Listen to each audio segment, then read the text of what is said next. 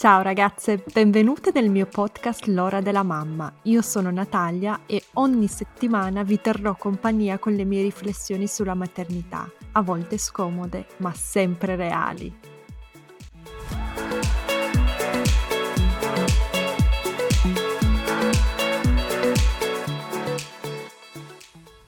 Ciao ragazze, prima di passare all'importantissima puntata di oggi volevo fare un piccolo annuncio. Finalmente ho ascoltato le vostre richieste e ho deciso di aprire una pagina per le donazioni. Quindi se vi piacciono i miei contenuti che produco per il podcast, il mio lavoro su Instagram e, e vi farebbe piacere sostenermi con un'offerta libera, cliccate al link nella descrizione, finirete sul sito Coffee e lì potrete offrirmi un caffè appunto o perché no un bicchiere di vino per mostrarmi il vostro apprezzamento. Vi ringrazio in anticipo e grazie per l'idea perché è partito tutto da voi.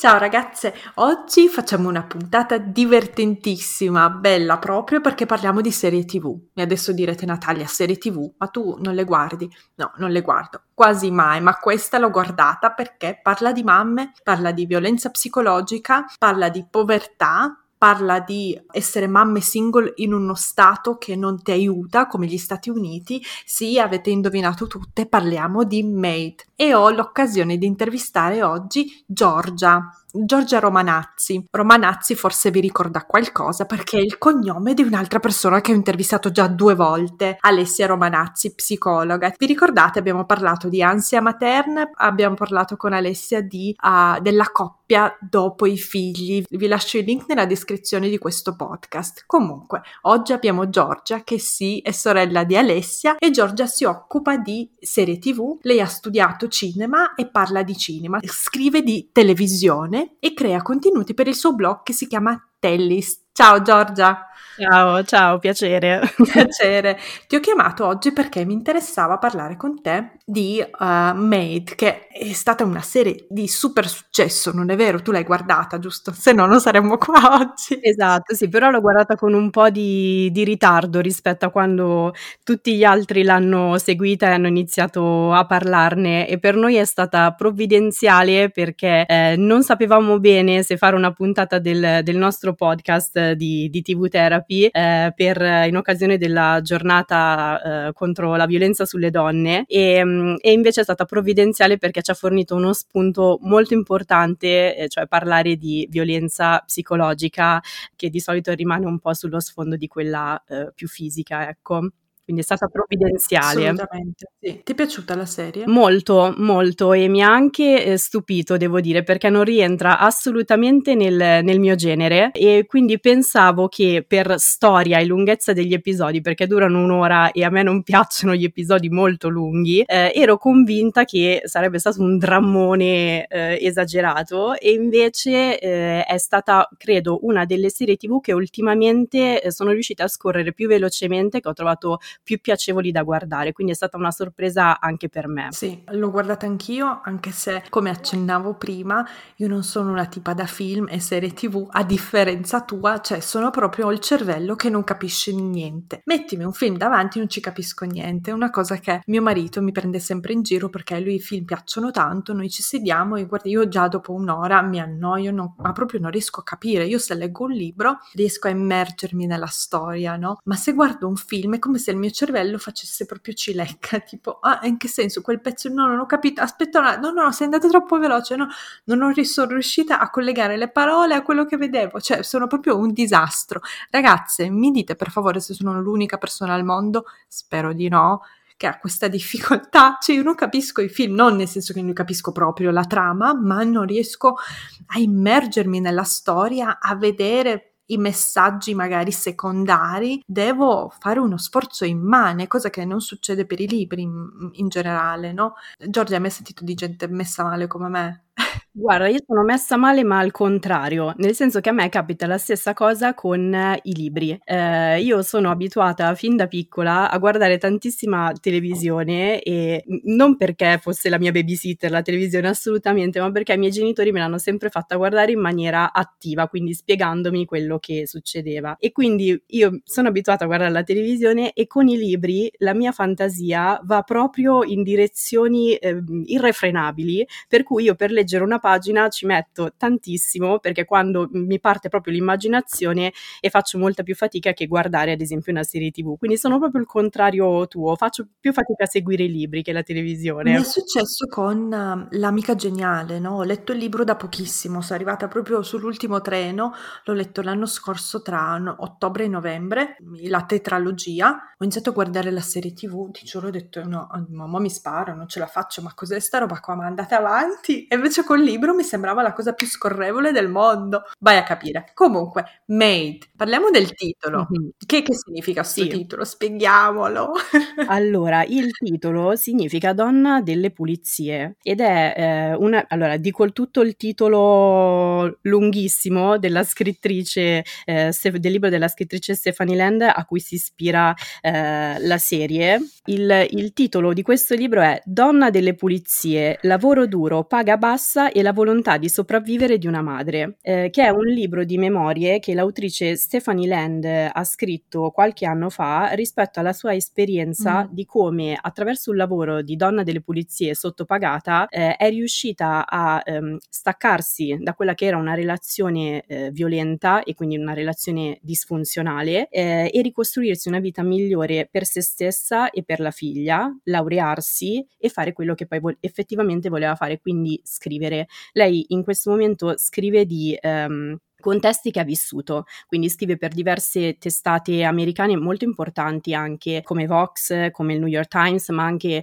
ehm, britanniche come il Guardian. E poi sul suo blog raccoglie tutti eh, gli articoli eh, che raccontano fondamentalmente eh, di come funziona la vita in contesti di altissima povertà eh, in paesi che però da fuori non sembrano assolutamente poveri e di come poi questi contesti hanno un'influenza nel modo in cui le persone crescono e diventano abusanti o abusate. Mm, sì, infatti la serie è un ritratto, mm, direi impietoso, di cosa significa vivere in, in povertà in uno stato con pochissimo wel- welfare, seppur molto ricco, e spiega anche in modo efficace che cosa vuol dire subire violenza psicologica e, e del perché è così difficile uscirne. E secondo me è ancora più interessante il fatto che sia una storia vera, che l'autrice in effetti abbia passato quello di cui scrive e di cui parla la serie. Adesso tu non so se hai informazioni a riguardo, ma quanto corrisponde la serie TV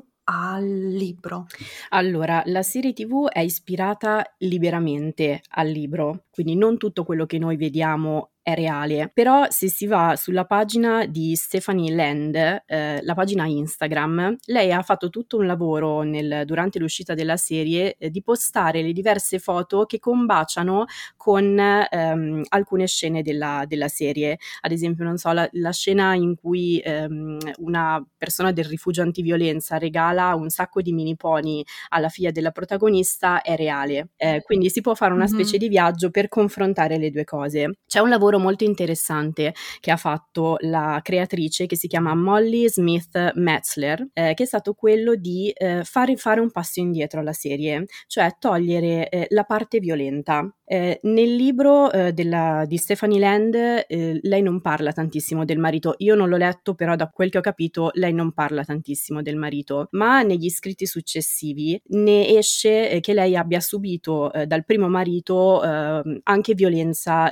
di tipo fisica e in particolar modo sessuale, mi pare di ricordare. In che senso primo marito? Perché quello descritto Sean, quello esatto. della, della, serie, sì, perché poi lei marito. ha avuto anche mm-hmm. un secondo marito da cui ha subito altra violenza fisica per poi uscirne definitivamente. Quindi questo ci mostra anche come poi si possa essere recidivi negli schemi che si applicano, eh, nel modo in cui ci re- relazioniamo con le altre persone, nel modo in cui costruiamo le nostre relazioni, anche se poi questa non è la mia parte, questa è la parte che di solito spiega Alessia. Alessia, sì. Sì, appunto dicevamo che Molly Smith Metzler, che è la creatrice della serie, ha tolto la parte di violenza fisica ed è stato un lavoro fondamentale per, per, la serie perché lei voleva che emergesse quella che è la violenza psicologica, che di solito si trova prima di arrivare alla violenza fisica e che spesso viene sottovalutata, spesso non le viene data importanza. Tant'è che, eh, come dicevi tu prima, eh, la protagonista si trova in uno stato che è lo stato di Washington nel nord-ovest degli Stati Uniti, dove eh, la violenza psicologica non è nemmeno riconosciuta. E infatti la serie riporta tutta questa parte di difficoltà che lei ha mm. eh, nel fare in modo che le venga riconosciuta che la situazione da cui viene è violenta, eh, è abusante e che quindi lei ha bisogno di aiuto per poterne uscire. Sì, mi ricordo quella scena in cui lei all'inizio, e tra l'altro c'è proprio un percorso no, suo di consapevolezza, perché lei all'inizio arriva, chiede aiuto all'assistente sociale e ehm, questo me lo ricordo stranamente. Ehm, ricordiamo le cose che ci colpiscono anche in base al nostro vissuto, eh, quindi... Esatto, e lei comunque ha questa faccia, lei ehm, non è consapevole, la faccia per nel senso, in che senso violenza? Io non ho subito violenza e poi invece verso la fine della serie um, si vede proprio sul, dipinta sulla sua, uh, sul suo viso la consapevolezza, l'hai notato anche tu? Sì, sì, è proprio il lavoro che, che, che fa la serie, cioè la parte, diciamo così, chiamiamola superficiale, più visibile della serie, è il lavoro che lei deve fare per diventare economicamente dipendente e staccarsi da questa relazione disfunzionale. Eh, la parte però più solida della serie, quella più importante, eh, è che lei deve riconoscere se stessa come persona abusata cioè che quello che ha subito è un abuso che è tanto grave eh, quanto eh, quello, mh, la violenza fisica che ci viene raccontata molto più spesso e anche le persone intorno a lei devono riconoscere di essere state a loro volta abusate e di essere state a loro volta abusanti nei suoi confronti. Il lavoro interessantissimo che fa la serie è proprio quello di non prendere il singolo personaggio e descrivere il percorso, ma focalizzarsi su tutto il contesto e se ehm, l'autrice avesse inserito violenza fisica, anziché fermarsi a quella psicologica, le persone si sarebbero fermate alla mh, violenza in sé senza eh, guardare al contesto che c'è attorno e quindi per questo lei ha deciso di toglierla, di fare un passo indietro. Mm-hmm, sì, sì, capisco la sua scelta, anche se è difficile seguirlo eh, da me, per me come utente, eh, è stato difficile seguire questa cosa qua e anch'io per la prima volta forse mi sono, anche se mi occupo di donne e di madri, per la prima volta mi sono resa conto del rischio che tante madri corrono, del, della violenza psicologica che tante mamme subiscono. E unendo questi due punti al fatto che in Italia il 50% delle donne e una percentuale ancora maggiore di madri non ha un lavoro retribuito, e dico lavoro retribuito nel senso che lavorano a casa, sgobbano nel lavoro di cura e nel lavoro domestico,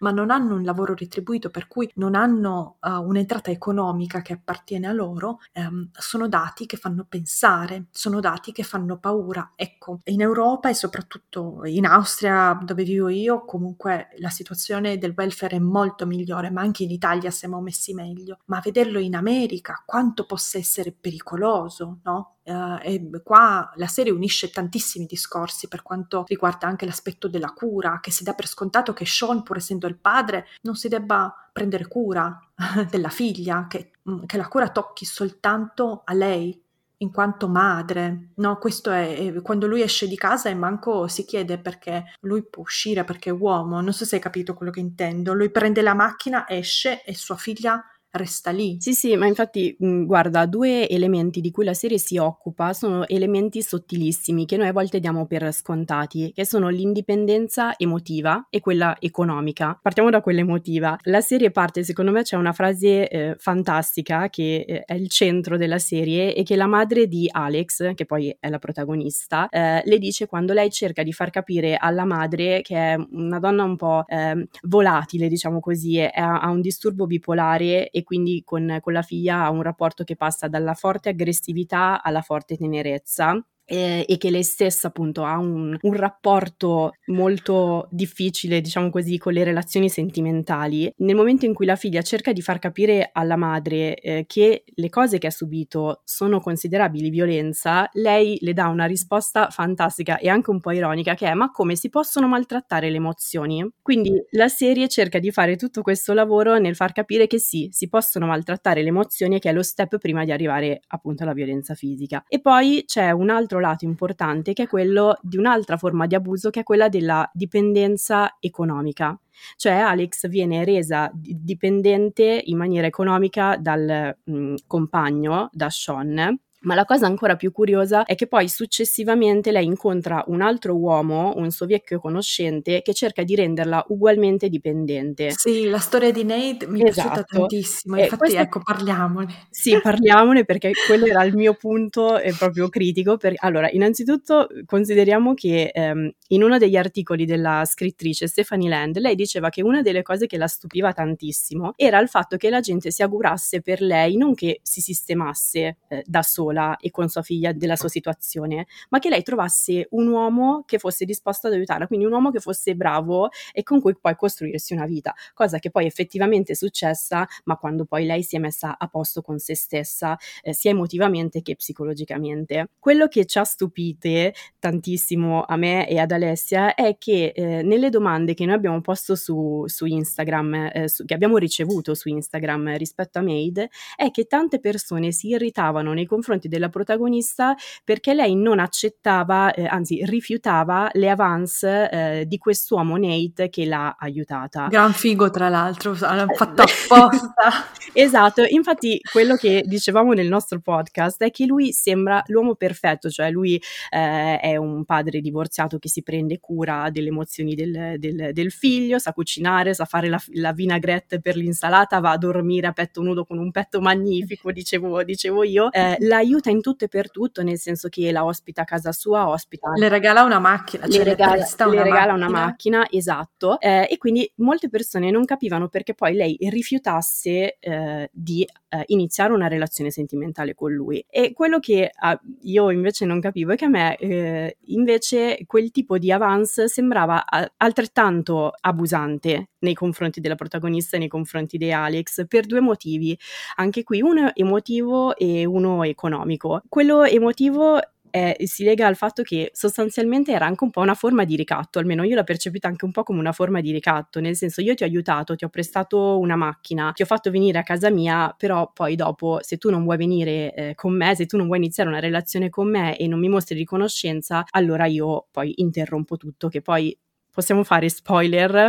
sì, eh, sì, sì, sì, immagino che... È quello, sì. È quello che effettivamente accade, cioè poi dopo il loro rapporto si interrompe nel momento in cui lei rifiuta di avere una relazione con lui. E la seconda è anche economica, perché nel momento in cui lui le offre, senza voler nulla in cambio, almeno inizialmente, di ospitarla a casa sua, di vivere a casa sua, eh, di iniziare una vita con lui, eh, di av- usare la sua macchina a tempo indeterminato, eccetera, da un certo punto di vista la sta di- rendendo dipendente anche da lui e probabilmente lui vorrebbe anche che si continuasse su questa su questa scia, mentre Alex rifiuta perché poi lei insegue un'altra vita che è quella di andare al college, laurearsi eh, e fare la scrittrice, ecco. Due cose però non mi tornano, cioè una che non riconosce la violenza psicologica e economica nella sua relazione col padre della figlia, con Sean, mm-hmm. riconosce però questo ricatto molto subdolo con Nate perché nel film, cioè nella serie si vede la simpatia, si vede l'attrazione fisica anche della protagonista Alex nei confronti di Nate, di questo uomo. Non mi torna però il fatto che lei sia così consapevole a quel punto della sua vita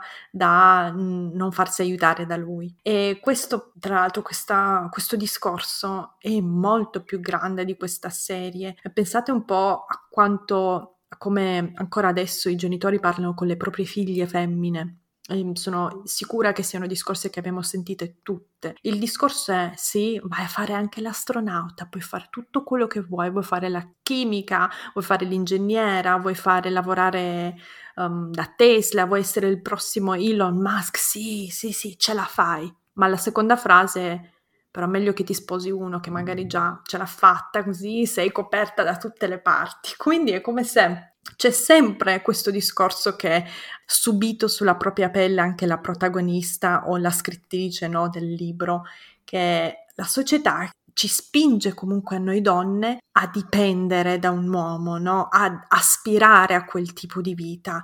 Non ci dà, come nella, um, non so se è un, un aneddoto, ma comunque non ci dà la canna da pesca per renderci indipendenti, ma ci offre il pesce, che però il pesce lo mangiamo, ma non sappiamo pescarlo. Hai capito il mio discorso?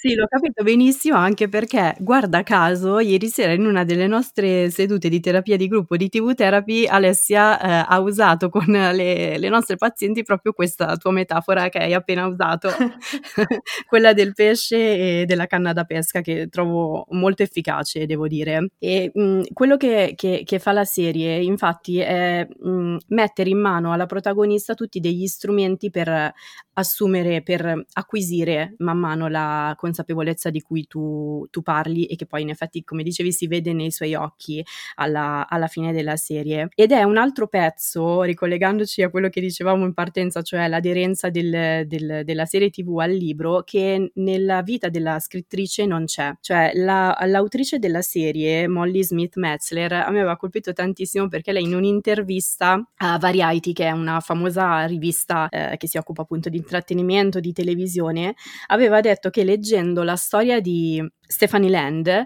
l'aveva trovata il personaggio più solo nella storia della letteratura americana perché lei ha, nella realtà evidentemente non ha avuto la rete di aiuto che invece si vede nella serie. Bisogna fare due considerazioni però. Questa rete di aiuto viene inserita per due motivi. Eh, la prima è ehm, puramente narrativa, nel senso che eh, l'arco della storia all'interno della serie si svolge nel, alla durata di un anno. Quindi, come tu dicevi, questa evoluzione che lei ha sembra eh, molto veloce, ma per ragioni mm-hmm. mh, narrative. Quindi le, le, vengono messi attorno tutti dei personaggi che l'aiutano, non so, la padrona eh, molto ricca della, della, casa che lei pulisce, oppure appunto le, le figure del, del, rifugio antiviolenza e, e, via dicendo, proprio per velocizzare eh, questo, questo, racconto, che nella realtà invece è molto più difficile ehm, e molto più lento. Lei ci ha messo messo, mhmm, credo, una decina di anni a Quindi era ancora più sola nella Sola, realtà, lei cioè non aveva neanche perché una cosa che mhmm, che che proprio ho notato, una cosa che diciamo spesso è chiedi aiuto, ma se sei come Alex non c'è nessuno a cui chiedere aiuto. Cioè, tante di noi, infatti un una persona che Sì, mi sì. segue mi ha scritto ieri su Instagram, mi ha detto: "Una cosa che mi ha stupito è il fatto che lei non avesse proprio nessuno a cui chiedere aiuto". Infatti Anna si è poi seduta, ha detto: "Io mi sono scritta una lista delle cose che io invece avevo per non finire in quella situazione lì. E è scritta o una laurea o dei genitori o che ne so una casa di proprietà della mia famiglia che potrei dove potrei andare a vivere se succedesse qualcosa tra me e il mio compagno. O questo network di persone a cui puoi chiedere, potrei chiedere lavoro ci si è proprio seduta e ha fatto una lista delle cose per cui lei non potrebbe mai finire come Alex ma veramente colpisce quanto questa ragazza sia sola, quanto non abbia nessuno a cui chiedere aiuto, anche se all'inizio sembra, ah ma vai a chiederlo al padre, vai a chiederlo al welfare, vai a chiederlo, ma di fatto non c'è nessuno. No, infatti eh, le, la sequela di eventi catastrofici, diciamo così, di situazioni difficilissime da cui uscire che eh, le capitano ehm, è quasi soffocante, almeno per me da spettatrice è stata quasi soffocante, nel senso che la reazione è ma no, ancora le capita anche questa e adesso come ne esce, che mezzi ha per uscirne? E ti rendi conto che lei effettivamente più va avanti eh, e più si rende conto che le persone, diciamo così, vecchie della sua vita precedente che le stanno attorno non possono aiutarla a uscirne uscirne. Però ecco, come dicevamo, poi la serie le mette attorno tutte queste nuove figure, queste nuove conoscenze che l'aiutano a uscirne e che nella realtà eh, l'autrice evidentemente non aveva, cioè non penso che abbia avuto un'avvocata eh, di grande successo che l'ha aiutata pro bono. Sì, quella storia è proprio non, esatto, non sta in piedi. Esatto, e però nel senso questo è necessario perché altrimenti l- la serie sarebbe durata tantissimo e sarebbe stata lentissima. Consideriamo che lei ci ha messo, come dicevo prima, un, almeno una decina d'anni a- ad essere indipendente. Lei ha finito di pagare il debito universitario nel 2019. Mm quindi ci ha messo tantissimo e appunto perché non aveva tutta questa rete di supporto che nella serie si vede e poi anche nella stessa serie le viene detto al centro antiviolenza che le donne vanno e vengono almeno sette volte prima di staccarsi definitivamente dalla loro relazione disfunzionale. E poi c'è anche un'altra parte per cui questa rete di aiuto, di supporto è stata inserita nella, nella serie che è quella un po' più pedagogica, cioè quella di dare il messaggio al pubblico sia a, di chi ha subito abusi, ehm, sia di chi eh, ha attorno persone che potrebbero aver subito abusi e quindi potrebbe imbattersi in questi tipi di persone, della rete, delle cose che si possono fare per poter uscire da queste situazioni e anche e soprattutto di quanto sia difficile uscire da queste situazioni, perché ricordiamo che tante persone che ci hanno scritto erano irritate dalla stessa protagonista. Anch'io ecco. all'inizio, prima di ragionarci ecco. su, mi ricordo, io volevo andare lì e scuoterla un attimo e dire svegliati, ma come sei finita in questa situazione? Ma ti rendi conto? Ma come, cioè, era proprio irritante il suo essere inerme, poi chiaramente digerendo tutta la storia e capendo le sue ragioni, andando avanti con la serie, mi, mi è passata questa sensazione, ma all'inizio era fortissima. Sì, eh, allora tante persone in effetti, come dici tu, erano, ehm, dicevano di essere eh, irritate dal suo immobilismo, dal suo restare immobile, che tra l'altro nella serie viene reso con una metafora visiva molto efficace, che è quella di lei che non riesce ad alzarsi e viene inghiottita completamente dal divano, che io l'ho trovata una delle scene più forti e migliori della serie, una delle più efficaci appunto. Lei ci sembra immobile nella serie, figuriamoci nella realtà che il suo percorso è durato una decina di anni. Sono momenti assolutamente normali per lei, però a noi viene da irritarci per il suo apparente immobilismo perché noi la guardiamo con il nostro background. Cioè noi la guardiamo con gli strumenti che avremmo noi per agire a quella situazione, quando in realtà bisogna considerare, come eh, ci mostra la serie, la serie ci apre gli occhi su questo, che lei viene da un contesto dove la sua situazione è normalità, dove quegli abusi eh, psicologici e anche fisici poi vissuti dalla scrittrice sono normalità e le stesse persone che sono abusanti a volte non si accorgono neanche di essere abusanti perché quella, ripetiamo, è la loro normalità. Quindi eh, quando poi si inizia inizia a vederla con i suoi strumenti, con il suo background, eccetera, come dici tu, poi si impara a conoscerla sì. e ci si irrita ehm, un po' di meno, ecco. Assolutamente. Eh, le figure maschili che sono rappresentate sono abbastanza negative, non trovi? C'è qualcuno che si salva? Allora, eh, sono negative, però io trovo che la serie faccia un lavoro molto interessante che è quello di umanizzarle. Cioè la narrazione che ci viene spesso proposta, eh, una parte di narrazione che ci viene spesso proposta sulla, quando si parla di violenza sulle donne è quella dei mostri e delle vittime. Questo perché ultimamente, o forse siamo stati sempre così, però eh, forse negli ultimi tempi è più mm-hmm. evidente perché magari abbiamo possibilità di esprimerci, di far leggere a tutti il nostro pensiero, abbiamo una tendenza a vedere le cose in maniera molto binaria, cioè tutto bianco o nero, è buono o cattivo, eh, questa cosa è rivoluzionaria oppure mi scandalizzo. E quindi tante persone pretendono, eh, mh, mm, oppure mh, mm, forse ci rifugiamo, ecco diciamo più, ci rifugiamo in altre persone che fanno un po' il lavoro sporco per noi di sbrogliare le cose complesse, anche possibilmente eh, mettendo vedendolo per estremi, quindi sempre con il nostro, che rispecchia il nostro pensiero binario, ehm, e in quel modo ci presenti già la realtà mostrata per estremi, quindi è buono o è cattivo. E questo succede anche con, con le serie TV, no? Tante persone appunto si sono scandalizzate del fatto che eh, i personaggi maschili nella serie vengano presentati come persone umane anche con dei lati eh, di, di, di, tenerezza in, in alcuni momenti della, della serie. E perché ha fatto arrabbiare tante persone? Perché ci rende le cose molto più complesse, cioè è molto più complesso dire che quel personaggio è cattivo se ci mostra anche dei, dei momenti di, di, tenerezza.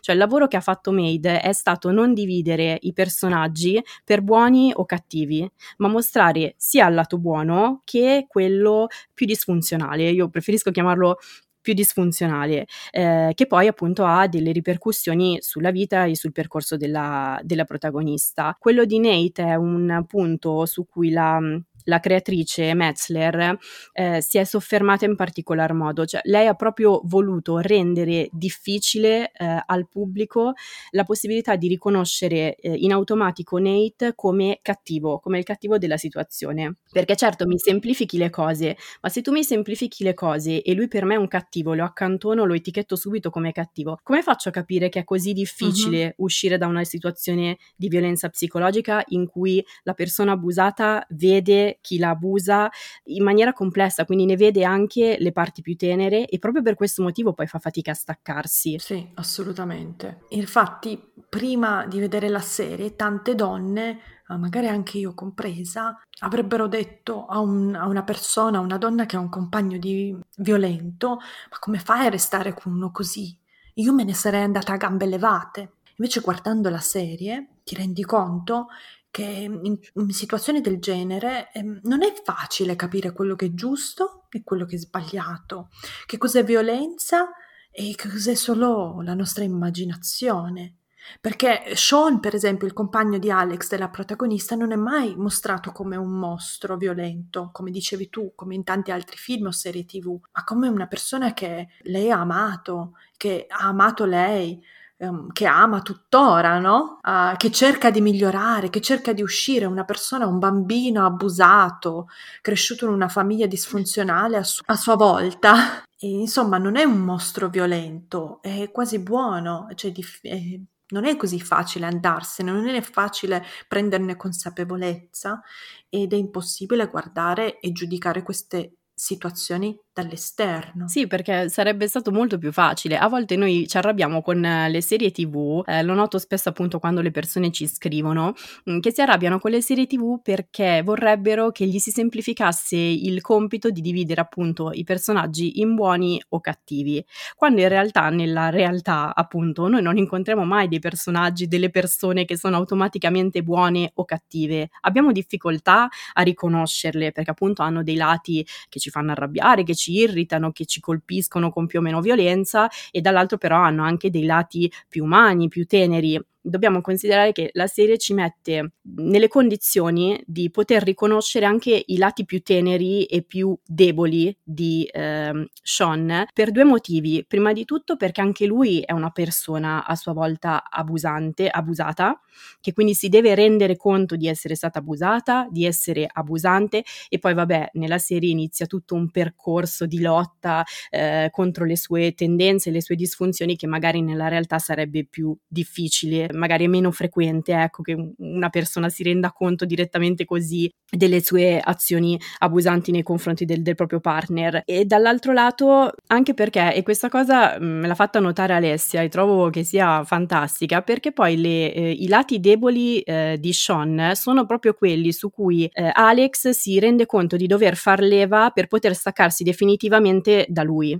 Quindi ci rendono difficile staccarci da quella persona, però sono anche le cose su cui noi possiamo puntare per staccarci da quella persona. E questa cosa è molto interessante. E questo in che senso, scusami? Nel senso che ehm, se inizialmente una persona è solo ed esclusivamente mostrata un, come un mostro, come si fa a combattere un mostro? Cercandone i punti di debolezza. Quindi le debolezze, i lati più umani che mostra Nate, che magari è, ad esempio, adesso mi viene in mente così su dei piedi, l'amore che ha lui per sua figlia, che è reale comunque, viene poi sfruttato eh, da lei per eh, poter appunto staccarsi definitivamente da lui e fargli capire che anche lui deve iniziare un percorso di cura e cercare aiuto per poter poi essere un padre migliore per sua figlia. Quindi il, il, il lato più tenero che ci viene mostrato, che è l'amore di lui nei confronti di sua figlia, diventa poi il motore che spinge lui a cercare aiuto alla fine della serie e a lasciare andare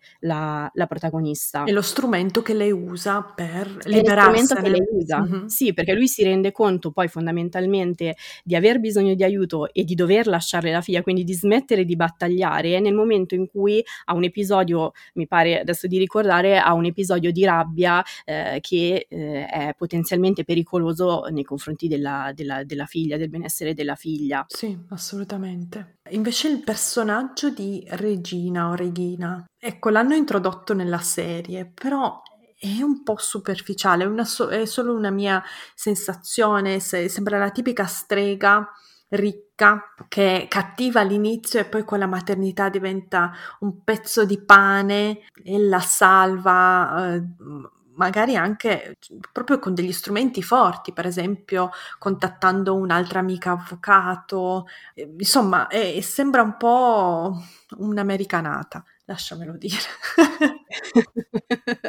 Quello forse un po' sì, un po' è il mostrarci ehm, lati che a volte non vediamo di personaggi eh, che ci sembrano anche qui assolutamente antipatici e un po' streghe. Se non vogliamo usare altri tipi di brutte parole, ehm, però sì, e poi appunto come dicevamo prima, sempre considerare che si tratta di una miniserie, non uh, di una serie tv in uh, di più stagioni e quindi ovviamente eh, lei era inserita nella storia ma c'è stato bisogno probabilmente poi di velocizzare anche la sua di, di, di evoluzione per fare in modo che poi potesse essere utile eh, alla storia. Quindi magari sì poi nel momento in cui le cose vengono velocizzate la sua evoluzione o il, il suo emergere della sua parte più, eh, più intima più, più, più autentica eh, e più empatica anche eh, a noi sembra assolutamente forzata, ecco. Sì, sì, può darsi. Poi un'altra cosa forzata che personalmente a me ha dato fastidio, ma voglio sentire il tuo punto di vista e poi anche da un punto di vista della serie okay. TV, se secondo te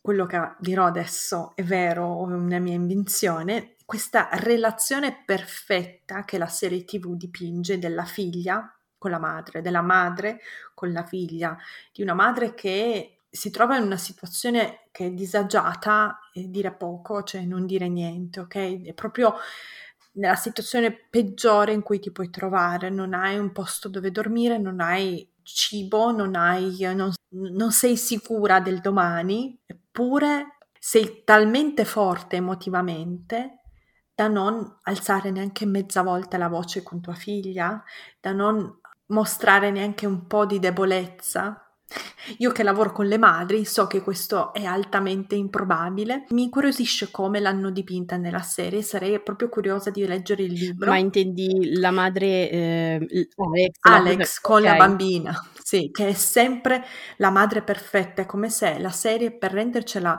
simpatica, no? Come madre la dipingono come la madre ideale, la madre perfetta, che non ha neanche un momento di debolezza con la figlia, che il contesto bastona letteralmente ogni giorno e ogni ora del giorno, ma lei protegge la figlia e non alza neanche una mezza volta la voce, non ha un minuto di impazienza, è lì sempre in questo ruolo di madre perfetta, di madre ideale. E sono veramente curiosa di sapere se nel libro è simile o no. Allora, allora mh, mm, non so il libro perché appunto io non, non l'ho letto, però so che la, mm, questa domanda l'hanno posta anche all'autrice, che lei spesso su Instagram nei commenti risponde comunque su chi le chiede quanto sia reale, quanto sia no. E lei aveva messo, mi ricordo, una foto eh, del, mm, del suo viaggio in macchina di, dei suoi viaggi in macchina che poi si vedono anche nella serie e lei diceva no, non era assoluta, mia figlia non era assolutamente così tranquilla eh, come lo sembra nella serie. Diciamo che secondo me no, eh, Consideriamo che la serie è stata fatta con la consulenza dell'autrice, quindi credo che mm-hmm. se lei avesse avvertito appunto delle cose non autentiche eh, e, via dicendo sicuramente sarebbe penso, penso intervenuta. C'è sempre il problema eh, del mm, di cosa devi scegliere eh, nel, nel, creare una serie tv eh, devi scegliere cosa narrare su cosa focalizzarti e su cosa vuoi che si focalizzi il pubblico. Io ad esempio non l'ho vista una madre così perfetta. L'ho vista eh, una persona che manda giù molto se eh, mi sono spiegata bene, cioè eh, una persona che eh, anziché esternare mm-hmm. butta giù la sua rabbia e non la fa esplodere. E, e, questo lo, ha imparato a farlo secondo me anche con i genitori, con la madre in particolare che è molto volubile. Lei difficilmente si arrabbia con, con sua madre che è bipolare e ha degli episodi fortemente aggressivi. A volte ha un ruolo materno nei suoi confronti.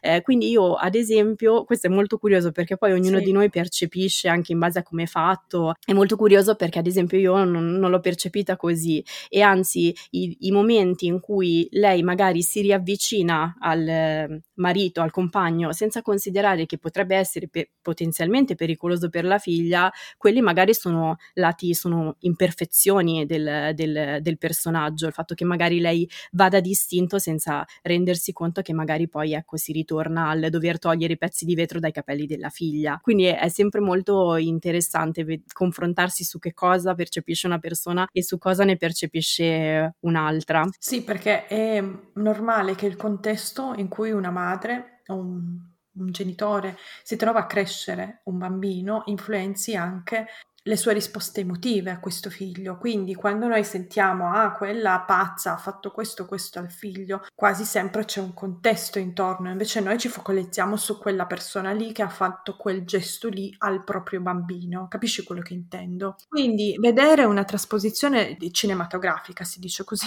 televisiva, dai, televisiva, televisiva uh, in cui uh, questo non avviene, non c'è neanche una scena in cui Alex dice basta vado, che ne so, adesso non lo so perché me la sto inventando, no? Di sana pianta, la rende un po' irreale, surreale, però chiaramente potrebbe benissimo essere anche un suo uh, coping mechanism, no? un, un, un suo meccanismo di protezione verso la figlia e anzi spesso e volentieri alcuni genitori hanno questa risposta, no? Ricordiamoci anche La vita è bella, no? Dove c'è un padre con un bambino, dove ha una risposta simile per proteggere il bambino da tutto e, e diventa proprio la sua missione di vita in quel periodo difficile. Secondo me potrebbe essere anche reale in quel senso lì, ecco. Può essere, può essere. Poi ti ripeto appunto, io ad esempio l'ho percepita molto più eh, il ho, ho, un mondo dentro che dovrebbe esplodere di rabbia e, e, e, non lo faccio uscire. Poi può essere che appunto, come dici, come dici tu, non lo faccia uscire proprio per, per, proteggere la figlia o perché lei a sua volta è cresciuta in un contesto di violenza e quindi magari tengo più di quello che dovrei tenere perché ho paura di, es- di diventare anche una figura potenzialmente negativa per mia figlia, oppure semplicemente quelle parti parti eh, ci vengono tagliate e noi non le vediamo e quindi magari in alcuni casi le percepiamo come, come forzate. Bisogna sempre poi mettersi eh, un po' nei panni di personaggi e come dicevamo ragionare con il loro background e non con il nostro che magari sì ci saremmo messi a urlare mentre, mentre lei non lo fa. L'autrice evidentemente, la scrittrice Stephanie Land evidentemente l'ha fatto. Una curiosità, una cosa che ho trovato molto interessante, tutta la serie in cui fanno vedere eh, la situazione economica economica di Alex, eh, nel senso proprio quanti soldi ha nel portafoglio con questa rappresentazione dei, del suono e i soldi, i dollari che ha proprio sullo schermo, no? 2 dollari, 10 dollari ogni volta che lavora oppure che ha una spesa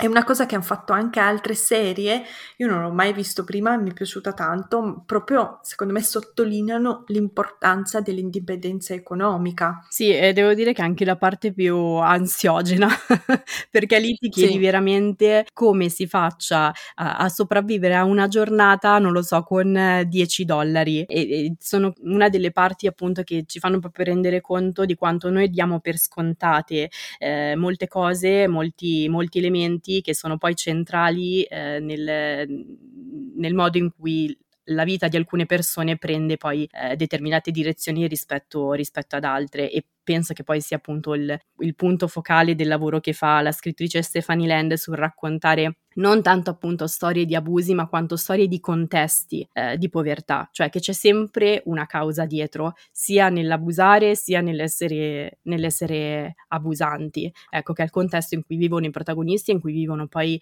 eh, le persone. Però sì, per me ad esempio è stata la parte più ansiogena, continuavo a ripetermi tipo ma adesso come farà a, a sopravvivere alla giornata con quasi pochi soldi? Oppure adesso c'è pure, non lo so, la macchina rotta o, o quest'altra tegola che le casca sulla testa testa e... Quando fa benzina e deve chiedere soldi a una passante, a una sconosciuta. Esatto, poi c'è anche tutto un elemento, non so, di vergogna, di, di continua ricerca della, de, della sua... mettere, un continuo mettere da parte quella che è la sua dignità, perché comunque consideriamo che eh, la protagonista Alex parte da un, un, background culturale che secondo me è leggermente più alto rispetto, rispetto magari a quello che è il contesto che la circonda, cioè lei legge, lei ha fatto, eh, mi sembra, il liceo, eh, vuole andare all'università, quindi comunque mm-hmm.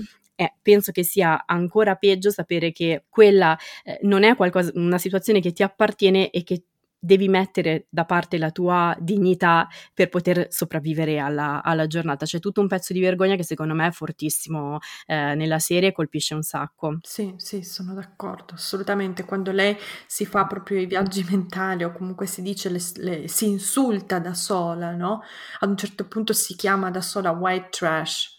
No, che è un modo brutto di dire in americano, in inglese, di, di chiamare le, le persone bianche uh, povere, no? Sì, sì, sì. E quindi si chiama da sola in questo modo e come se volesse, uh, prima che la insultino, prima di, trovare, di provare l- la vergogna dell'insulto dell'altro, lei si, si insulti da sola quella parte colpisce molto. Un'altra cosa che mi sono ricordata adesso, ma quella scena dove lei ha trovato finalmente una casa bellissima e quelle due donne gliela affittano, lei rovina tutto nel giro di una settimana. Ma allora, eh, eh, la casa è esistita veramente perché anche lì lei aveva messo del, la gente, le, le persone su, su, Instagram le avevano chiesto eh, se, se, se esistesse veramente quella casa fantastica e lei ha detto di sì. Non so se esistesse appunto la coppia coppia che, che gliel'aveva affittata, però anche lì eh, più che lei che rovina tutto, forse è il compagno che, che, che, rovina tutto e a cui lei comunque non, non riesce, eh, da cui lei non riesce a staccarsi e che quindi poi pur sapendo che prima o poi tornerà a, a rovinarle qualcosa, ecco, a, a riportarla, a costringerla, che poi mi sembra di ricordare, perché poi l'ho vista appunto qualche mese fa, però mi sembra di ricordare che quello sia proprio il momento in cui poi lei è costretta a tornare a casa con lui. Sì. Quindi è il punto che poi ha irritato tantissime persone sul fatto che sei immobile anziché andare avanti torni indietro. Invece è un continuo andare avanti e tornare indietro prima di andare avanti definitivamente, ecco. Perché la scena, import- secondo me, è interessante proprio perché ad un certo punto sembra aver raggiunto una vetta, No, perché aveva la, l'asilo per la figlia, aveva la ha trovato la scuola per la figlia, aveva questa casa e quindi sembrava tutto andare per il meglio e poi arriva questa e lei torna alla base, torna proprio all'inizio. Esatto, esatto. E sì. che poi, poi, diciamo anche un po' cinicamente che se tutto andasse per il meglio noi non avremmo niente da guardare o da leggere, quindi a noi va anche bene perché ci intrattengono, però effettivamente poi è una parte, una parte reale, ecco la fatica di che non si va direttamente, ma in, come in tutte le cose poi non si va dritti eh, al punto, non si veleggia dritti, si traballa sempre un po' poi prima di trovare il modo per... Eh, per stare a galla e, e, andare avanti, ecco. Allora, vorrei concludere questo podcast con un messaggio importantissimo per tutte le donne.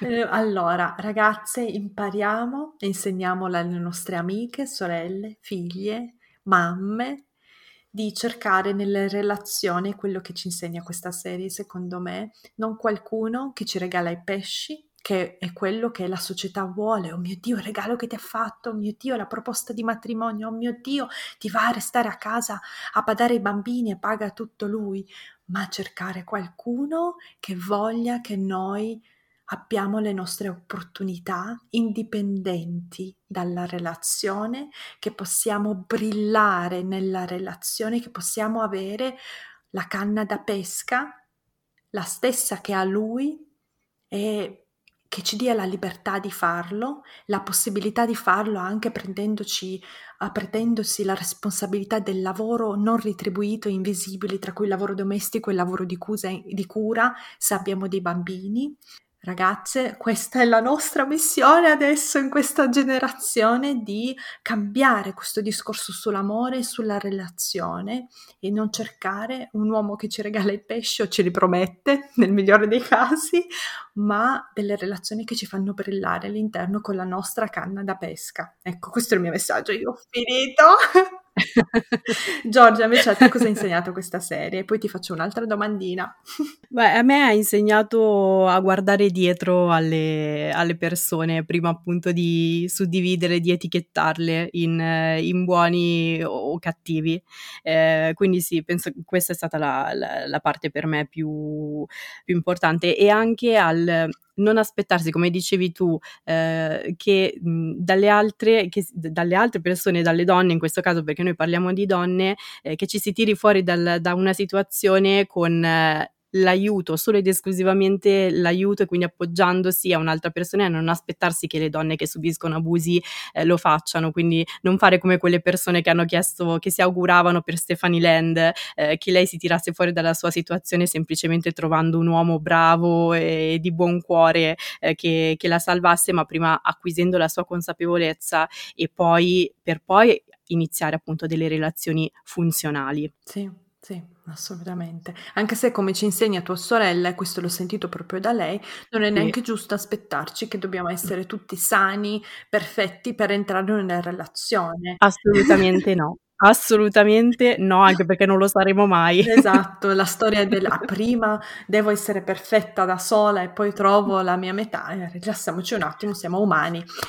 Giorgia, io ti ringrazio Sì. per oggi, per Grazie a averci parlato di questa serie e ho bisogno di altri consigli perché io non so quando sarò pronta di nuovo per iniziare una nuova serie TV perché richiede tanta della mia energia, ma le nostre ascoltatrici sicuramente andranno adesso a guardare Maid se non l'hanno ancora visto, scusateci per gli spoiler, e uh, vorranno guardarsi qualcosa di simile, magari sulla maternità, sulla, su una storia di donne.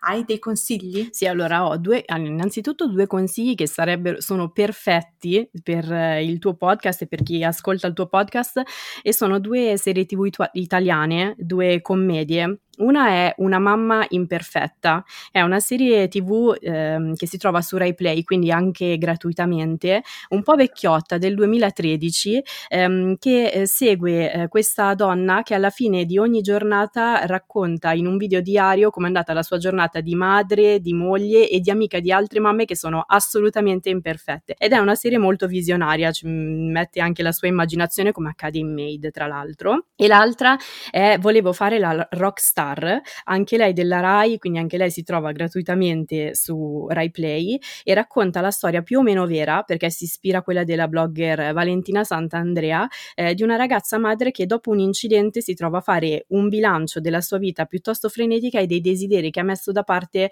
per crescere sua, ehm, le due figlie gemelle che ha avuto a 16 anni. E sono dei personaggi molto divertenti, molto imperfetti eh, e anche abbastanza reali, devo dire. E poi invece per chi è interessato magari alla parte più appunto di abuso di cui abbiamo parlato, c'è Big Little Lies, che è una delle serie migliori degli ultimi anni, non so se, se la conosci. Io quella l'ho vista eh, perfetto, quindi racconta di questo gruppo di, eh, di, di, madri e soprattutto anche racconta in maniera molto accurata le, le dinamiche e le ambivalenze ehm, di chi subisce gli abusi emotivi e fisici, in questo caso e anche la parte terapeutica è fatta molto bene. Diciamo che è la prima serie su cui io e Alessia abbiamo iniziato a lavorare insieme. Bello.